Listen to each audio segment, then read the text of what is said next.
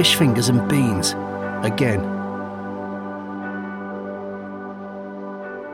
It wasn't that Dolen didn't like fish fingers and beans. Until recently, they'd been a firm favourite. Until recently. Now they were served up twice a day, every day, until Dolen had grown heartily sick of them. Dolen was of that age, somewhere between 9 and 13, where everything's either hugely interesting or utterly boring. Or both.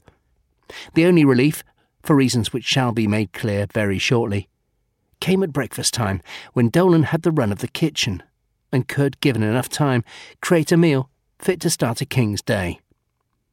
Unfortunately, the tootling of the school bus horn tended to cut these great occasions short. But among Dolen's more memorable successes had been sardines, tomatoes, and fried apple slices on toast, cheese and golden syrup sandwiches, noodle soup into which Dolen had dropped chunks of his father's hamburgers and chopped up bits of celery. A wonderful creation made of a large pile of mashed potatoes, thoroughly mixed up with pieces of grilled bacon, some garlic, and lots of finely chopped raw onion. Dolen's teacher had kept her distance for the whole of that day, and some of the next.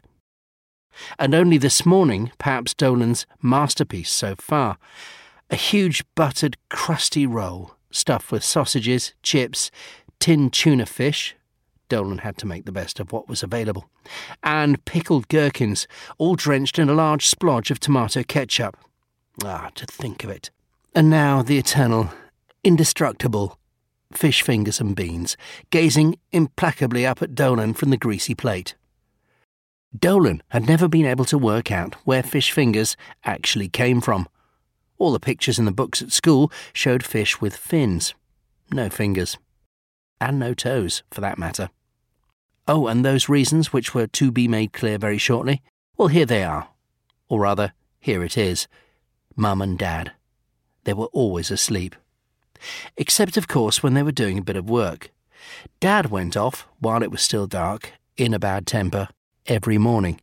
He was something in the city, cleansing department, I think, and showed up again round about tea time, looking sleepy and smelling of places with names like the Red Lion and the Pig and Whistle, that Dolen passed on weekend shopping errands with Mum. Dad would then chew his customary way through three or four hamburgers. He had complained the other day that there were only two. That had been the noodle soup day. Mum had just shrugged. Why were they both so tired, all of the time? And then they'd doze off during the six o'clock news on the telly. Dad would awaken at odd intervals during the evening, open a can of something called pale ale, and drink it, which made him smell even more like the Red Lion and the Pig and Whistle. And this puzzled Dolen, as the pale ale seemed to turn Dad's face red and not paler. Dear old Mum, meanwhile, rolled out of bed sometime, usually a long time after Dolen had hopped on the bus and gone to school. And here's a secret Sometimes Mum would stay in bed until nearly lunchtime. But eventually, as we've learnt, she would roll out of bed, wash her face, brush her long, pretty hair, put her coat on and her teeth in, and toddle down to the corner shop for a new consignment of fish fingers and beans, and lots of tins of a thing called extra stout. Another source of puzzlement to Dolen, because no matter how many tins of extra stout she drank, Mum always remained quite slim. Mum would then prepare Dolen's lunch of fish fingers and beans, which didn't take much preparing, before settling down for her midday rest, which consisted of taking two glasses, putting a tin of extra stout into one, and water and her teeth into the other. And so it was that Dolen would have found her, the fish fingers warming gently under the grill, the baked beans bubbling gently in the pan, the teeth smiling in a friendly fashion from the glass, or he would have found her had not Dolen been kept late at school on that particular afternoon, due to a difference of opinion between Dolen and teacher as to who had scrawled a very rude word, which actually described teacher rather accurately, on the board while she was out of the classroom for a moment. Dolen had not told on the giggling friend who'd actually done it, and so had simmered furiously for an hour in the classroom, until huffily dismissed by teacher, and, having missed the school bus, had trudged wearily home to dry fish fingers, burnt beans, dozing dad, snoring mum, and her teeth grinning at the unwatched telly. Dolen looked down at the dry dinner. Suddenly, it was all too much. Dolen had had enough.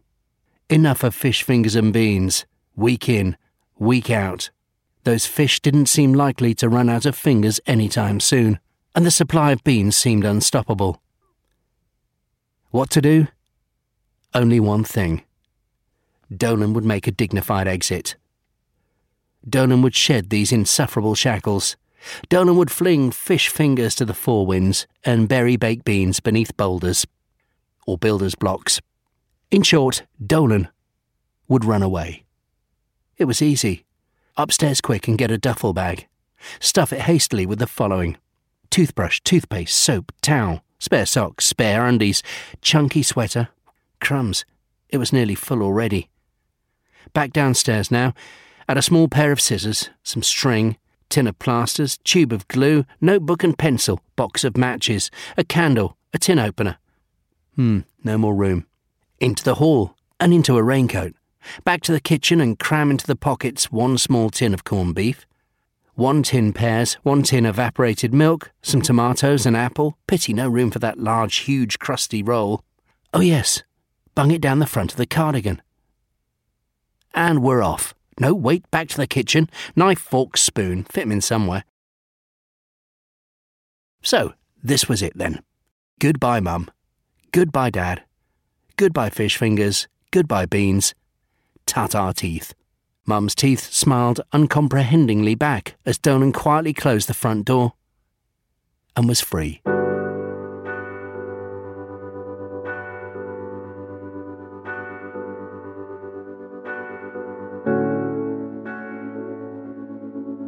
One bus ran about every two hours or so through the village and on to the big city, about 25 miles away. It was still bright and sunny on an early summer's evening when the big blue double decker pulled in. Where to? said the conductor, Uh, as far as you're going. answered Dolen, holding out change. The conductor rolled out a ticket and handed it to Dolen. The conductor eyed Dolen. Dolen eyed the conductor, Aye, aye. muttered the conductor, and continued down the bus. Dolen settled back to enjoy the ride. This was better than the school bus. Well, it was going in a different direction for one thing, and no screaming kids for another. Dolen, rocked by the soothing motion of the big blue bus, sank back into a daydream. A daydream that was full of food, enormous jammy doughnuts, cram full of cream, roast beef and potatoes, with bright green Brussels sprouts, jellies of every shape and colour, smothered in thick yellow custard, succulent pork with crackling and apple sauce, moist chunks of Christmas cake layered with marzipan and hard sweet white icing, and perhaps a couple of glacé cherries, steaming meaty smelling steak and kidney pudding with dumplings. Went Dolen's empty stomach. But this was not what woke Dolen up, Come on, come on. cried the conductor, shaking Dolen's shoulder. You can't keep here. Ugh, where are we? Said Dolen, Ten miles out at town, son. replied the conductor. We've broken down. There'll be another bus along in about an hour, I should think. We're rung up depot. Broken down? Ugh, Dolen looked out of the window. It was still quite bright, although the sun was dipping towards the western horizon. Sighing, Dolen checked the safety of the crusty bun in its cardigan hidey hole, picked up the duffel bag, stepped down from the big blue bus, and set off down the road, Here, hold up a minute. bellowed the conductor. Fearing the voice of authority, and remembering the undeserved punishment by teacher earlier that day, Dolen began to run. So did the conductor, who was of course much bigger than Dolen, and so gained easily on him. Very soon a hefty hand fell on Dolen's shoulder, and they both came to an untidy stop. If, son, Puffed the conductor, you intended to breeze off on your own, it is my duty, as bus company is liable, to give you a refund on ticket. Here you are. and so saying, the conductor, still breathing heavily, thrust some coins into Dolen's sweating palm. And best at luck, mate, he continued. Thanks, mate, said Dolen. Aye, aye, muttered the conductor, turning his back.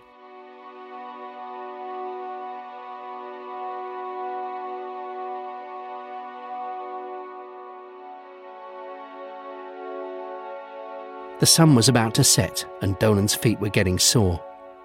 A place to sleep would have to be found.